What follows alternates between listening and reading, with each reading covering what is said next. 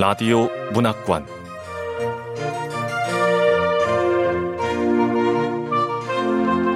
한국 단편 문학 특선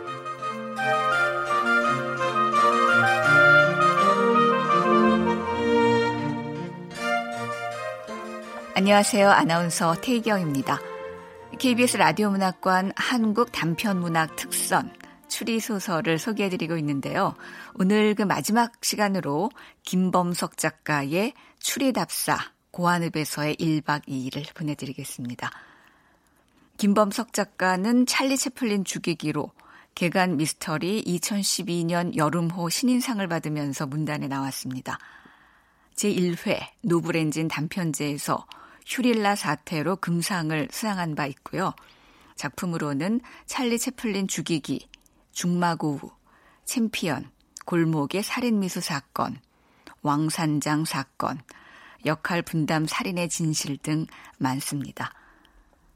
KBS 라디오 문학관 한국 단편문학 특선 김범석 작가의 추리답사 고한읍에서의 1박 2일 함께 떠나보시죠.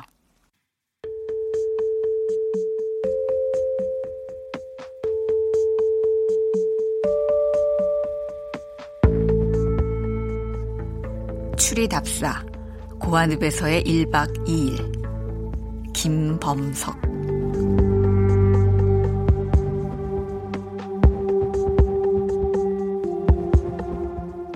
2018년 4월 1일 만우절 강원도 정선군 고한읍에서 살인사건이 발생했다.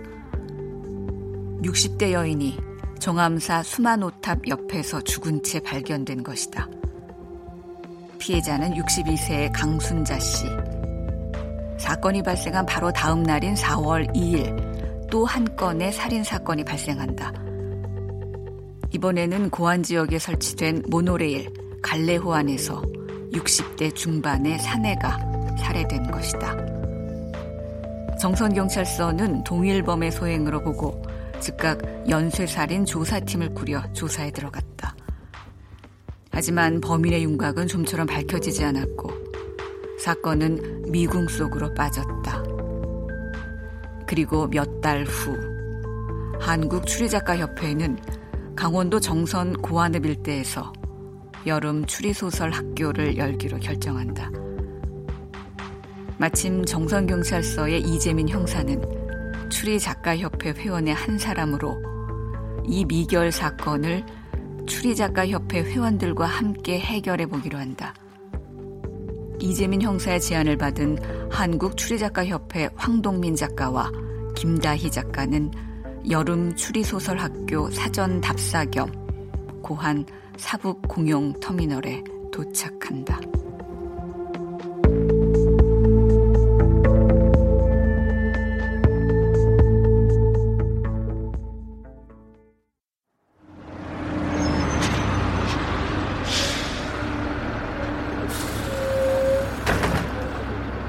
종종입니다. 고안 사북 도착했습니다.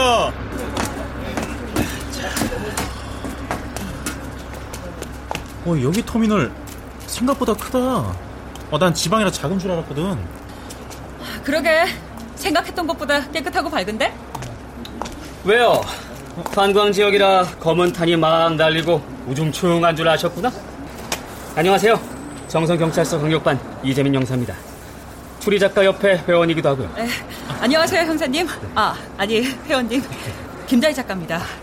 지금 하신 말씀 선입견을 버리란 뜻이군요. 아, 황동민 작가입니다. 아, 와주셔서 고맙습니다. 선입견도 중요하죠. 그게 일반인들의 시각이니까.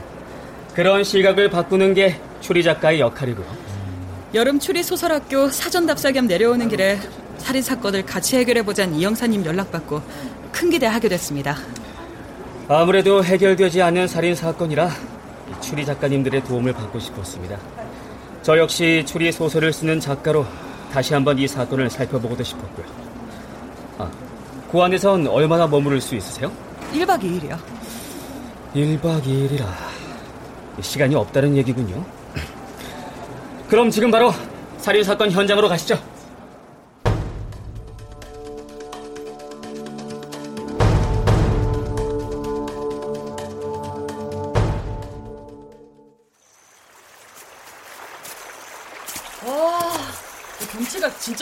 야, 아, 계곡물도 상당히 맑습니다.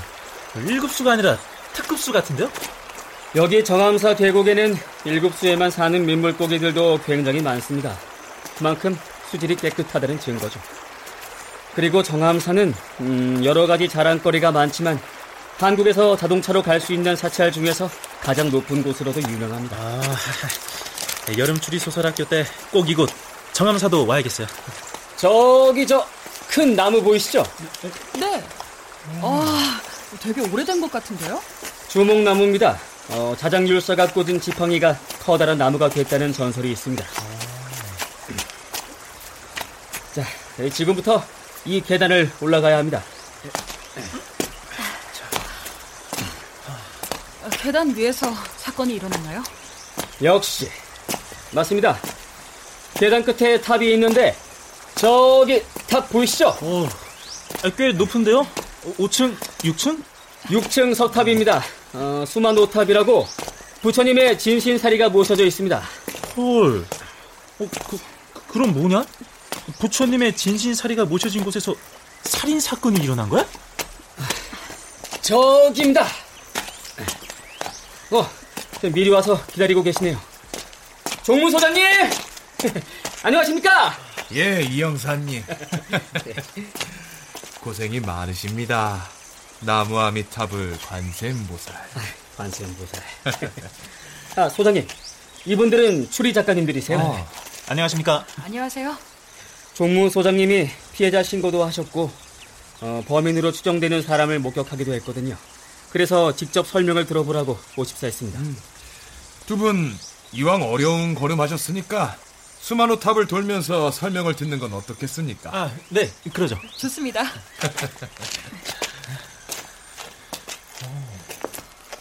마음속에 소원하는 게 있으면 빌어보세요. 혹시 압니까? 소원이 이루어질지. 너, 아싸. 아, 이쁜 여자, 이쁜 여자, 제발 부탁드립니다. 남자들이 사건 해결, 사건 해결, 사건 해결. 강순자 보살님은 아, 살해당한 피해자 이름이 강순자 씨입니다. 나이는 63세고요. 강순자 보살님은 저희 정암사를 찾아오는 보살님들 중에서도 아주 유명한 분입니다. 매일 비가 오나 눈이 오나 1년 365일 하루도 빠짐없이 수만호 탑에 올라와 탑돌이를 했거든요. 아니, 뭘 그렇게 간절하게 빌었을까요? 오직 하나 자식 잘 되기만을 빌었습니다. 어미의 마음이지요. 자식을 두고 집을 나올 수밖에 없었던 어미의 마음.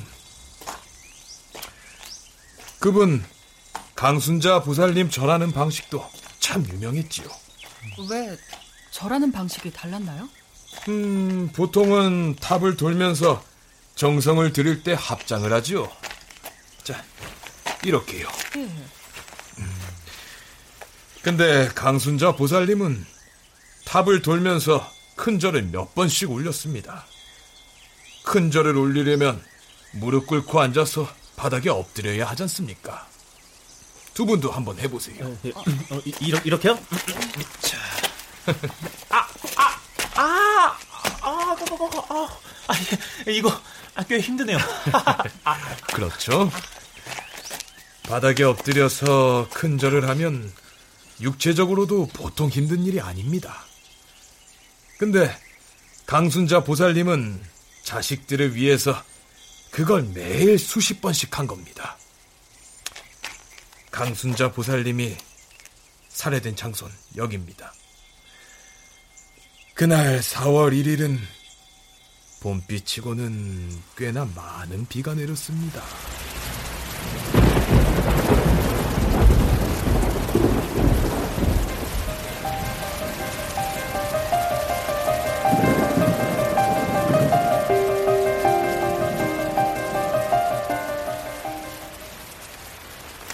무슨 비가 이렇게 많이 내리는 거야? 비가 와서 그런가 찾아오는 사람이 한 명도 없군. 아니지. 강보살님만 있겠어. 보살님 내려가면 나도 오늘은 일찍 퇴근해야겠다. 에? 누구지? 뭘 저렇게 급하게 내려가는 거지? 수마노 탑 쪽에서 내려오는 것 같았는데 오면서 캐리어를 타고 있고 그것도 비 오는 날. 뭐지? 보살님 그 강보살님이 수마노 탑에서 탑돌이 하고 있잖아 아니야 무슨 일 있으면 안 돼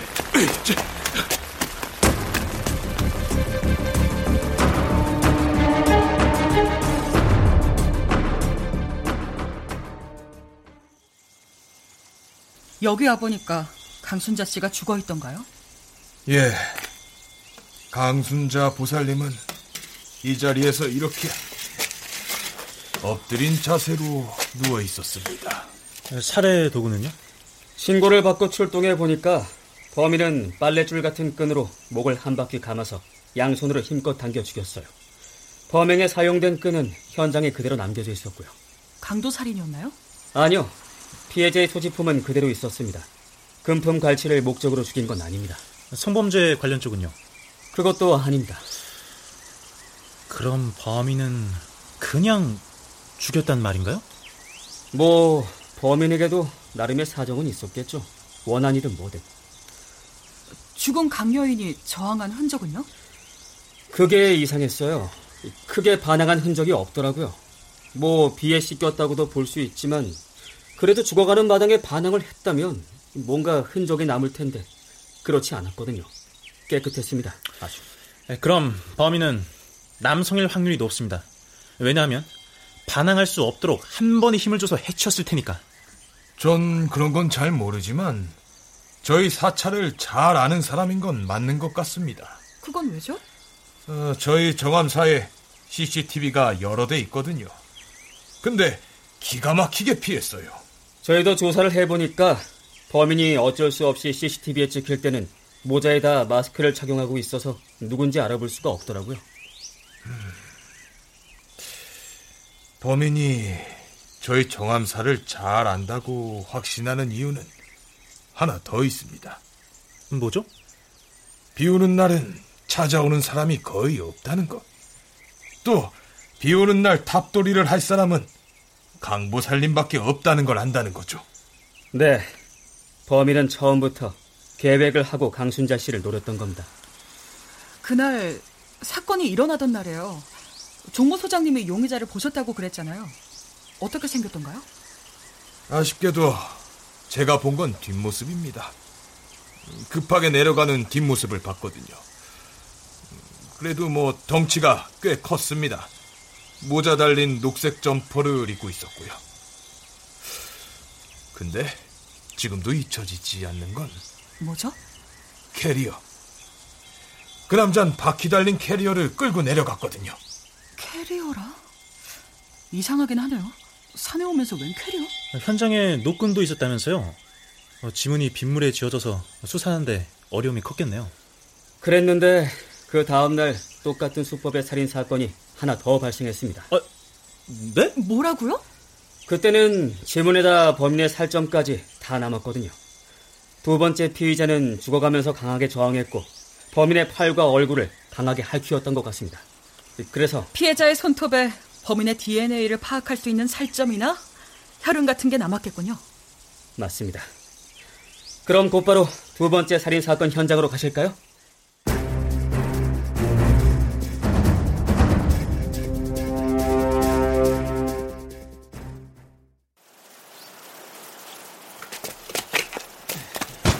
여기에요. 모노레일 승차장. 우리나라에서 처음으로 만든 모노레일입니다.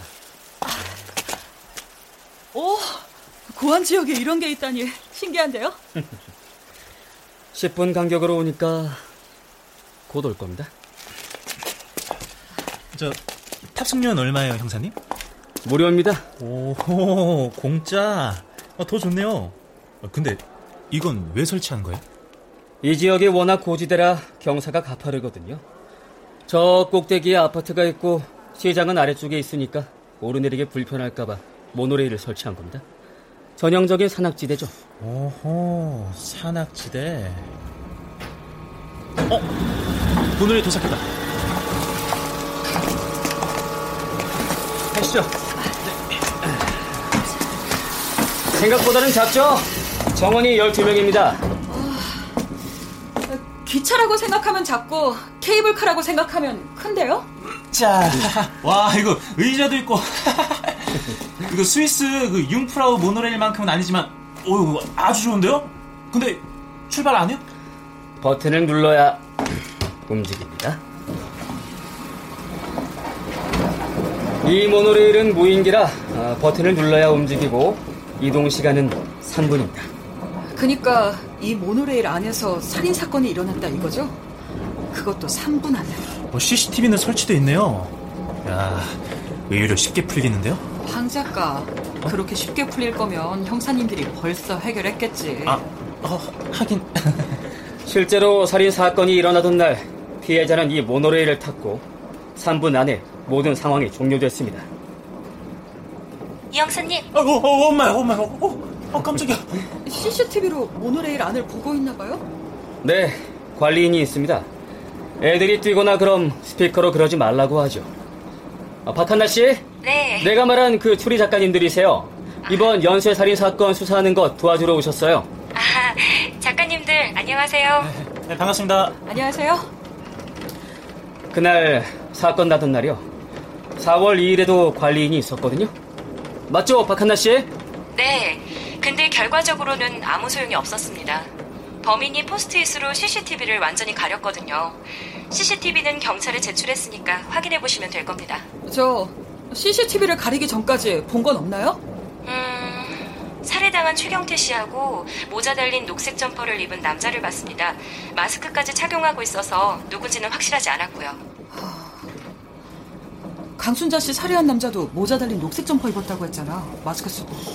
네, 그럼 모노레일 안에는 남자 두 명만 타고 있었다는 건가요? 네. 근데 특이한 건 그 남자가 캐리어를 끌고 있었어요. 캐리어? 아, 요즘 캐리어 끄는 게 유행인가? 어, 강순자 씨 살해범도 캐리어를 끌고 갔다 그랬잖아. 범인이 같은 사람이란 얘기네. 동일범. 어쨌든 그 남자, 범인으로 추정되는 그 남자는 미리 준비한 포스트잇으로 CCTV를 가렸어요. 그리고 모노레일을 내리기 전 포스트잇을 뗐죠. 그리고 범인은 사라졌죠. 유유히. 전 사람이 모노레일 바닥에 쓰러져 있는 걸 보고는 곧바로 경찰에 신고를 했고요.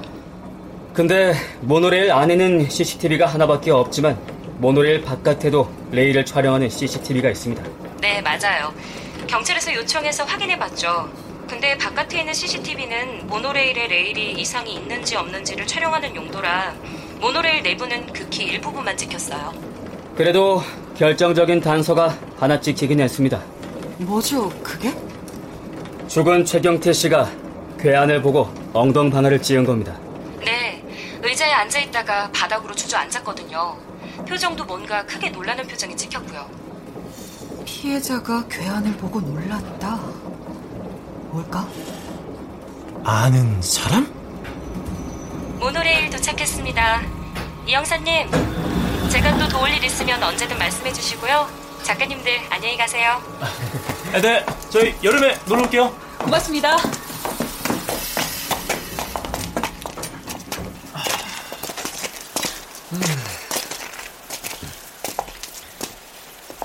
여기 올라오니까 고아는 내가 다 보이죠? 아, 산악지방 맞네요. 어, 이렇게 높은데 아파트가 있다니. 아, 전망은 끝내주네요. 저 모노레일 안에서 범인은 뭔가 흔적을 남겼다고 했죠? 네. 모노레일 관리자의 신고를 받고 바로 출동해 보니까 최경태 씨는 사망한 상태였고 목에는 빨래줄 같은 재질의 끈이 감겨져 있었습니다. 강순자 씨 살해범과 동일범이군요. 네. 최경태 씨가 목이 졸린 채 죽어가면서 범인과 마주보고 있었던 것 같습니다. 최경태 씨의 손톱 안쪽에 범인의 살점과 혈흔이 묻어 있었습니다. 네, 그러니까 범인의 팔이나 얼굴 같은 데는 상처가 있겠고 목을 졸랐던 노끈에 지문이 남아 있을 테니 어, 지문을 조사해 보면 바로 범인이 잡히지 않았을까? 그렇게 간단했다면 추리 작가님들을 부르지 않았겠죠?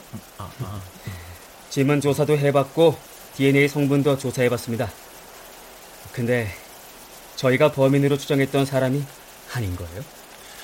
그게 누군데요? 저희 경찰서로 가시죠. 가서 증거들 보여드리면서 수사 진행 상황도 알려드리겠습니다. 범인으로 추정한 사람이 아니었다? 이 말은 경찰에서도 범인에 대한 수사는 상당히 진행을 했었고 범인에 대한 윤곽까지 잡았는데 그게 틀렸단 거잖아. 이럴 땐 선입견을 버려야지.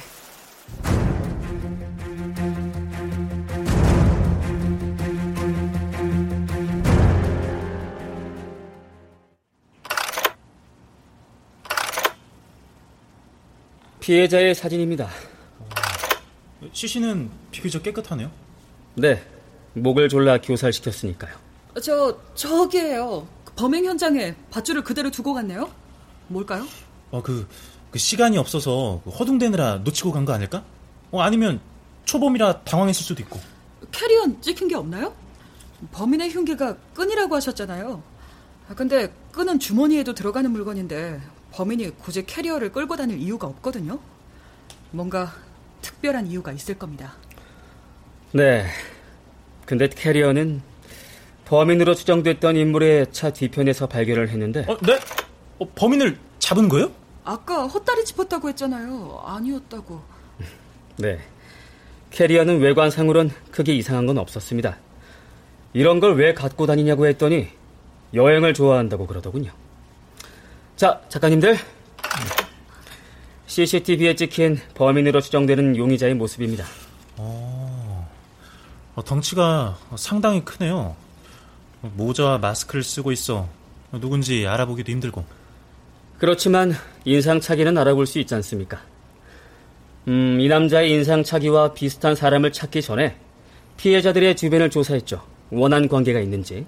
음, 그랬더니 저 최경태 씨가 상당히 부자 아니었나요? 어, 그걸 어떻게 아셨어요? 입고 있는 옷도 그렇고 신발은 골프화예요. 어, 손가방 저건 현금 들어가기 딱 좋은 크기고요. 특히 저 저 시계요. 저거 진품이면 상당히 비싸거든요. 역시 맞습니다. 최경태 씨는 이 지역에서 손꼽히는 갑부입니다. 전당사를 운영하거든요. 어, 저 전당사 전당포 같은 건가요? 네, 전당사가 전당포입니다. 고안 서북 지역에 카지노 있는 건 다들 아시죠? 도박하러 온 사람들 도박으로 돈 다 날리고 나면 그 다음에는 뭐 하겠습니까?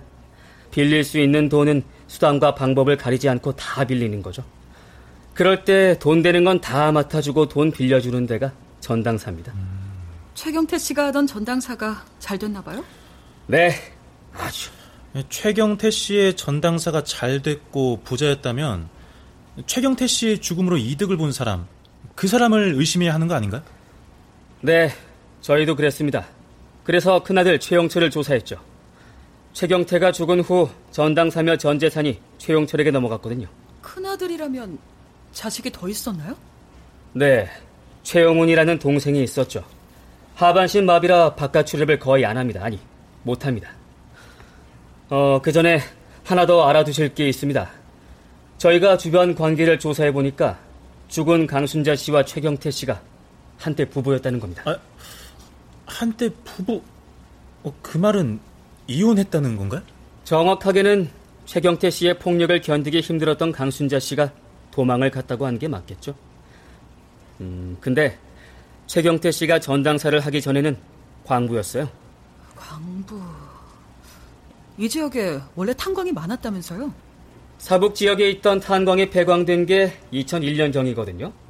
그 전까지는 탄광촌이었죠.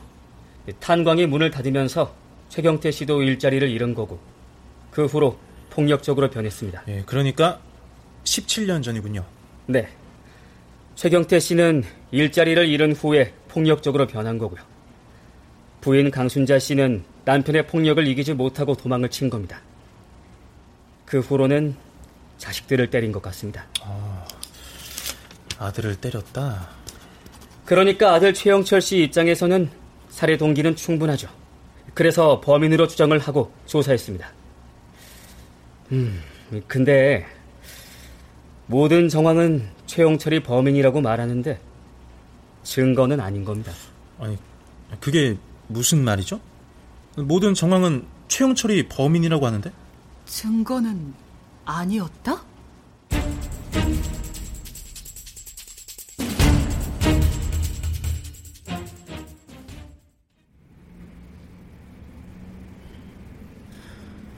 최용철 씨, 아버지하고 어머니 왜 죽였습니까?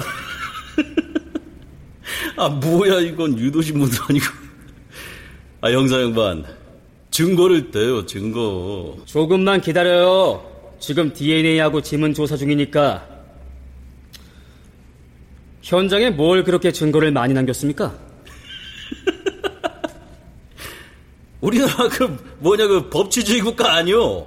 아, 그럼 법대로 증거를 대야지. 선량한 시민 마구 잡아와서 이러시면 됩니까? 최영철 씨! 4월 1일 오후 4시경 어디서 뭐 했습니까? 아, 몇 번을 말합니까? 4월 1일 날 비 왔잖아요. 그것도 많이.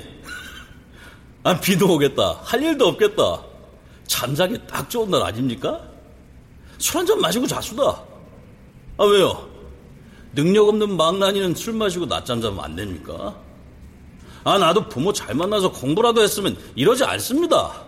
학원 날 부모한테 맞고 자라서 이렇다고요. 그 다음 날은 4월 2일 오전 10시에는 뭐 했죠? 아, 오전 10시라면 형사님이 몰라서 그렇지. 일 없는 사람들은 그 시간에 일어나질 않아요. 우리가 원래 야행성이거든. 알리바이 증명해 줄 사람은 있나요? 제 동생이요. 걔가 원래 하반신마비라. 아, 아, 그것도 아버지한테 쇠파이프로 허리 맞아서 하반신을 못 쓰거든. 집안에만 처박혀 있어서 뭐 제가 잠자고 그러는 거 잘 알아요. 동생 이름은요? 최용훈이요. 왜요? 불쌍한 내 동생은 건드리지 마십시오. 그래도 나는 어릴 때 엄마가 밥이라도 챙겨 먹여서 이렇게 컸지. 걔는요. 한창 클때 엄마가 자식 버리고 도망가서 통 먹지를 못했어요. 맞기만 했다고요. 그래서 서른 살 다 돼가는데 비리비리한 게 초딩 같아. 내 동생 건드리면 가만 안 둡니다. 당신 동생 약한 거 굳이 따지면 아버지 탓인데 엄마 탓은 왜 합니까? 이보죠 형사 나리. 아버지가 팬 건 맞지만 엄마란 여자가 자식들 놔두고 도망가지 않았으면 내 동생 허리 부러져서 하반신 불구되는 일도 없었고 나도 동생 지킨다고 팔로 쇠파이프 막다가 병원에 입원하는 일도 없었을 거다 이겁니다. 그래서 엄마까지 죽였습니까? 나는 왜 강순자 씨가 죽었는지 이해가 안 됐는데 그래서 죽었구만. 아니 죽이긴 누가 죽였다 그래요? 그 인간들은 천벌을 받은 거라고요. 최경태 그 인간 말이 좋아 아버지지 낳으면 자식인가? 잘 길러야 아버지지? 그래서 그래서 최경태를 죽인 겁니까? 아 유도신문하시기는 형사나리 아 천벌은 내가 내린 게 아니라니까요 하늘에서 내렸다고요 아닌가? 부처님인가? 하여튼 날 살해범으로 구속하려면 내가 죽였다는 증거 결정적인 증거를 대라니까요 최경태, 강순자 씨를 죽일 살해 동기도 충분해. 알리바이도 없어. 게다가 여기 CCTV에 찍힌 사진도 확실해. 아 그것도 아니라니까 아 입 아프게 했던 말도 하고 했던 말도 하고 그러시나 주변 사람들도 다 최영철 씨 맞다고 증언했습니다. 여기 눈매며 키 전부 당신 맞잖아요. 아 좋아요 이제. 나 맞다고 칩시다. 내가 모노레일 안에 있었다고 해서 최경태 씨를 죽였다는 건 억지 아닌가요 형사님? 모노레일이 운행하는 3분 안에 범행은 일어났습니다. 모노레일 문이 열린 후에 최경태 씨는 시신으로 발견됐고요. 아이고 아 그렇다고 내가 최경태 죽이는 거 형사님이 봤어요? 아 왜 이러시나 아마추어처럼. 결정적인 증거. 증거 갖고 오시라니까요 최용철 당신 뭘 믿고 그렇게 당당합니까? 아, 그럼. 그 내가 증거 하나 드릴까요? 뭐? 증거? 아, 내가 범인이 아니라는 증거. 그 최경태하고 강순자가 어떻게 죽었다고요? 그 노끈으로 목을 졸려 죽었다 그랬죠? 나는 나는 말입니다. 어? 누굴 목 졸라 죽일 수가 없어요. 왜 왼팔이 없어? 의수? 누가 그랬는지 짐작하세요? 빙고. 최경태 그 인간이 이렇게 만들었습니다. 때리다 때리다 나중엔 치칼까지 들고 나옵니다. 그래서 이렇게 되고 말았습니다.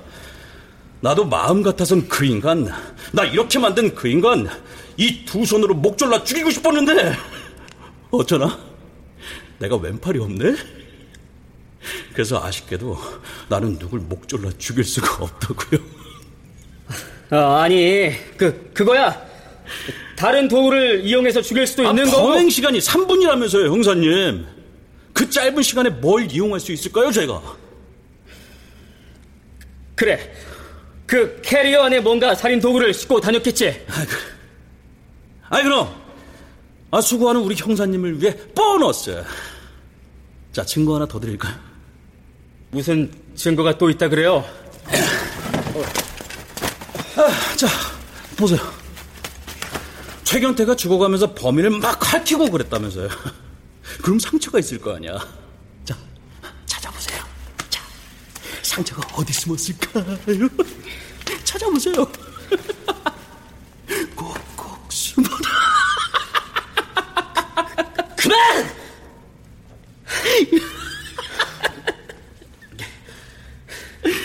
DNA 검사 결과만 나오면 최영철 당신 아, 제발 그래 주세요, 형사님. 결정적인 증거. 가져오시라고요. 형사님! 이것 좀 보세요. 어, DNA 검사 결과 나온 거야? 네, 근데 아니에요. 아니, 뭐가 아니라는 거야? 아니, 뭐? 불일치? 그거 보세요. 최경태 그 인간 목조른 노끈에 있는 집은 제 거 아니죠? 최경태 손톱에 묻어있는 살점 DNA도 저 최영철 아니고요. 그럼 누굴까요? 아니야. 그래. 거짓말 탐지기. 그래. 거짓말 탐지기로 조사해보면 당신 지금 거짓말 하는지 다 밝혀질 겁니다. 마음대로 하세요. 거짓말 탐지기 그거 지금 하시죠? 당장! 근데 형사님, 저 안 죽였다니까요.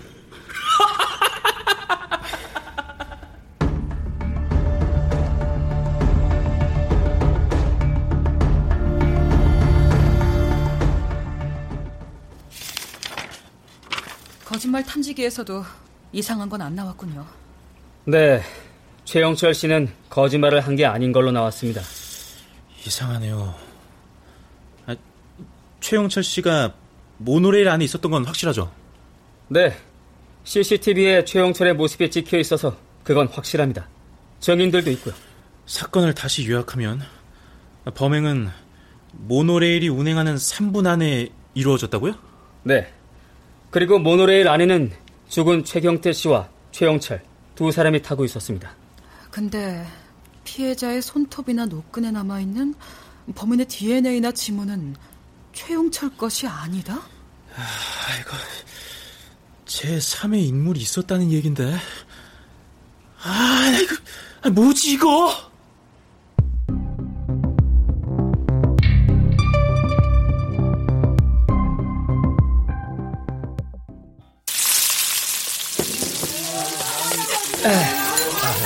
오늘 범행 현장 둘러보시느라 수고하셨습니다. 수고하셨습니다. 자, 많이 드십시오. 고안 서북 지역이 유명한 탄광 지역이지 않습니까? 네, 알고 있죠. 최경태 씨도 방배였고. 탄먼지 씻어내는데 기계가 좋다고 생각했나 봐요. 왜 그런지는 잘 모르겠지만. 아, 저도 그 얘기 들은 적 있어요. 그래서 탄광 지역에 가면 삼겹살집이 많다고 하더라고요. 아 참. 그리고 잠시 후에 최용철 씨가 이리로 올 겁니다. 아, 에? 아, 아니, 최용철 씨요? 아, 아니 그 범인으로 몰렸던 그 아들 말입니까? 네.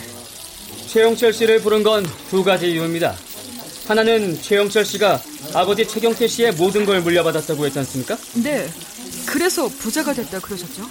재산만 물려받은 게 아니라 최경태 씨가 맡고 있던 지역발전위원회 부위원장 자리까지 물려받았거든요.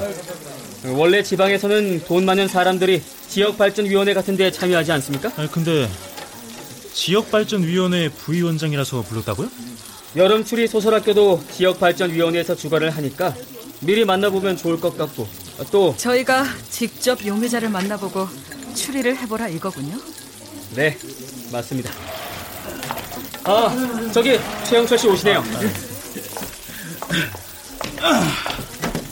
아이 오랜만입니다 이영선이요. 아이 감투가 뭔지 자주 만나네요.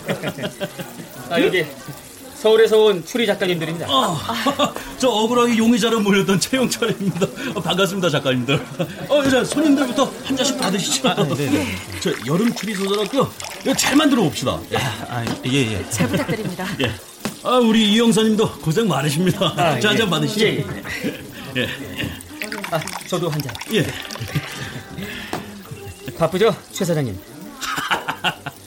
아, 하여튼 돈이 좋네요. 다들 이제 저를 보고 사장님이라네요. 아, 일단 건배부터 할까요? 어, 여름 추리 소설 학교를 저 미아요. 위하여! 아, 안주는 역시 삼겹살이죠. 어우, 내 동생도 삼겹살을 무척 좋아하거든요. 이상해. 마르고 키도 작은데 고기를 아주 좋아해요. 특히 이 삼겹살. 자, 이게 한잔 더. 예. 그 동생은 잘 있나요? 아, 그게 왜요? 동생한테 무슨 일이 있습니까? 아, 아니요. 아, 술은 그만 마신다고요. 저 아, 예. 외제차를 뽑았더니 이 대리 맡기기도 그렇고. 야, 이 외제차도 뽑고 잘 나가십니다. 아, 뭐 개나 소나 다 타는 외제차 뭐 저는 타면 안 됩니까? 형사님, 저 이 지역 최고의 전당사갑부 최경태 씨 아들입니다. 아버지 돌아가셨으니 저하고 제 동생이 상속받는 거 당연한 거 아닙니까? 요즘 사람들이 절 뭐라고 부르는 줄 아세요? 개처럼 살던 저한테 사장님이랍니다. 님, 님이래. 자리가 사람 만든다고 사장님 자리에 앉으니까 괜히 어깨에 힘이 막 들어가고 목소리도 착 깔리고 그래요. 아, 저 그럼 오늘 저녁엔 외제차 한번 타볼까요? 아, 최 사장님, 우리 외제차로 드라이브 한번 시켜주세요. 뭐 그거 어, 이왕이면 동생분도 같이. 내 동생이요? 어, 내 동생 예, 여행 갔습니다. 여행. 동생이 여행을 갔다고요? 어디로? 아, 아 좋은데 갔습니다. 좋은데. 언제요? 예, 며칠 안 됐어요. 아, 저 아, 그럼 동생은 여행 다녀온 뒤에 만나기로 하고 우리만이라도 드라이버 시켜주세요. 네? 최 사장님. 아, 뭐 그럽시다. 아, 그게 뭐 어렵다고. 아, 그 외제차라 그런지 승차감이 끝내줍니다. 아, 예, 차 마셔요, 마셔. 예, 마십니다. 건배. 아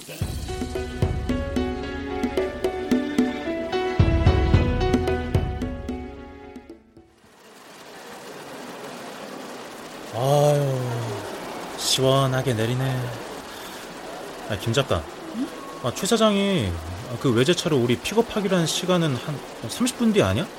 어, 근데 왜 30분 전에 로비에서 만나자고 한 거야? 아, 이 형사님하고 통화해야 돼서.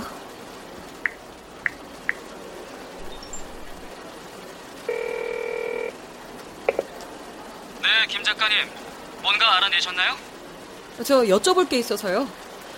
여기 고안 지역에 일반인들은 쉽게 들어갈 수 없지만 오랫동안 사람을 거기 방치해두면 죽을 수밖에 없는 그런 공간이 있나요? 네? 일반인들은 쉽게 들어갈 수 없는 지역인데 오래 그곳에 방치해두면 죽어버리는 공간. 있죠? 여기가 탄광 아닙니까? 형사님, 그럼 30분 뒤에 거기서 만나죠.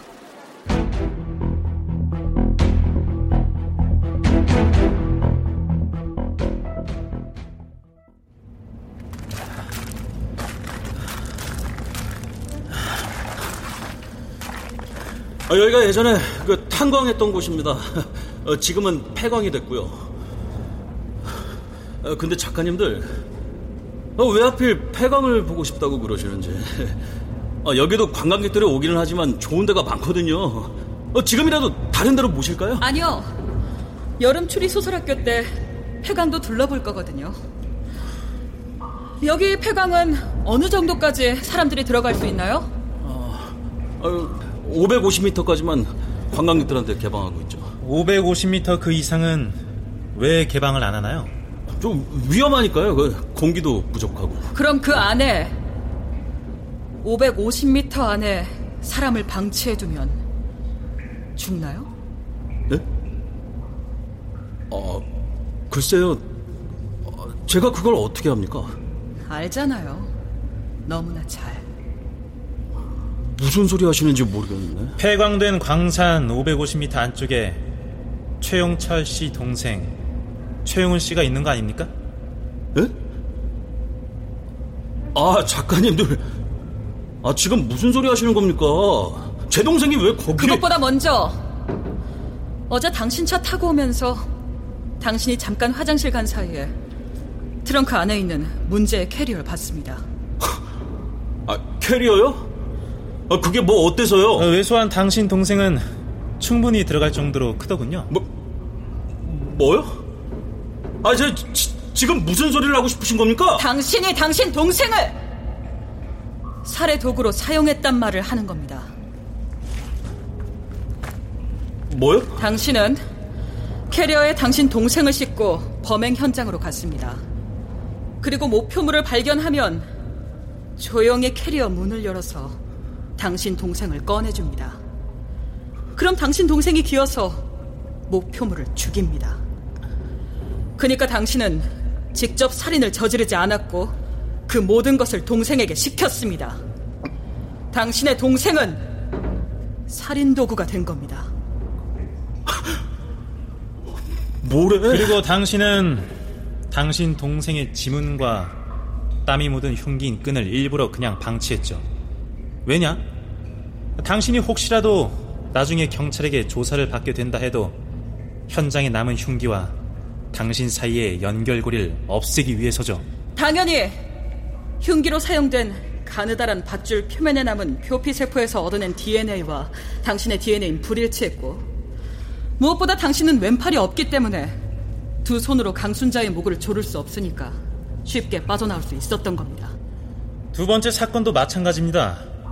당신이 한 일은 모노레일까지 살인 도구를 캐리어에 담아 현장까지 옮기기만 했습니다. 그런데 당신 아버진 캐리어에서 나온 둘째 아들을 보고 경악하죠. 바닥에 엉덩방아까지 찌을 만큼. 그 다음은 뭐 간단했을 거예요, 당신한텐. 왜냐? 모든 걸 당신의 지시를 받은 당신 동생이 알아서 했으니까. 당신 동생은 끊임없이 세뇌를 당했겠죠. 아버지 어머니는 나쁜 사람이야. 우리를 이렇게 만들었어. 죽여야 돼. 나쁜 사람은 죽여도 돼. 죽여, 죽여버려. 당신은 동생이 여행을 갔다고 했죠? 당신 동생은 어디로 갔을까? 하반신 마비 몸으로 여행? 아니죠. 당신이 숨겼죠? 살해 후 아마 당신은 동생을 죽이지 않고 마냥 집에 둘 순 없었을 겁니다. 살인 공범을 살려두면 경찰에겐 모든 걸 자백할 여지가 있으니까요. 늘 그랬듯이 당신은 이번에도 동생을 직접 죽이진 않기로 한 겁니다. 그냥 죽도록 방치하자. 그러기 좋은 장소가 어딜까?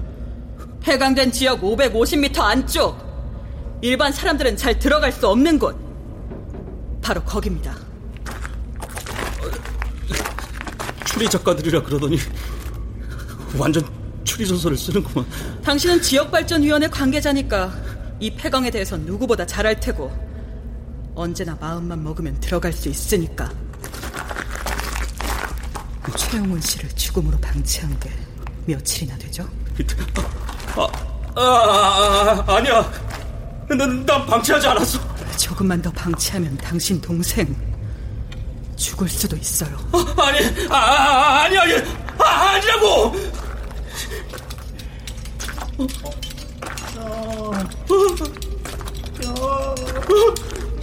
용훈아! 최영철 씨, 이제 다 끝났습니다. 당신을 살해 및 가족 유기 혐의로 체포합니다.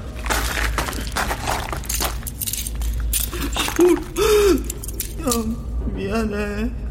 아버지 돈 형 다 가져도 돼. 그냥 같이 살자. 어. 미안하다, 영훈아. 미안해. 예, 형사님, 작가님 들 고맙습니다. 제, 제 동생 큰일 겪기 전에 발견해줘서 제 마음 가볍게 해줘서 정말 고맙습니다. 다 말할게요, 다. 저, 그 대신 제 동생 용훈이, 저 불쌍한 제 동생 잘 좀 부탁드리겠습니다. 형, 어디가? 가지 마요. 나 버리고 가지 마요. 아, 야, 형, 형, 형도 안 버려. 형, 금방 갔다 올 거야. 조금만 기다리고 있어. 알았지? 착하신 내 동생. 어, 좀만 기다려. 알았어요. 빨리 와야 돼. 꼭 와야 돼. 어?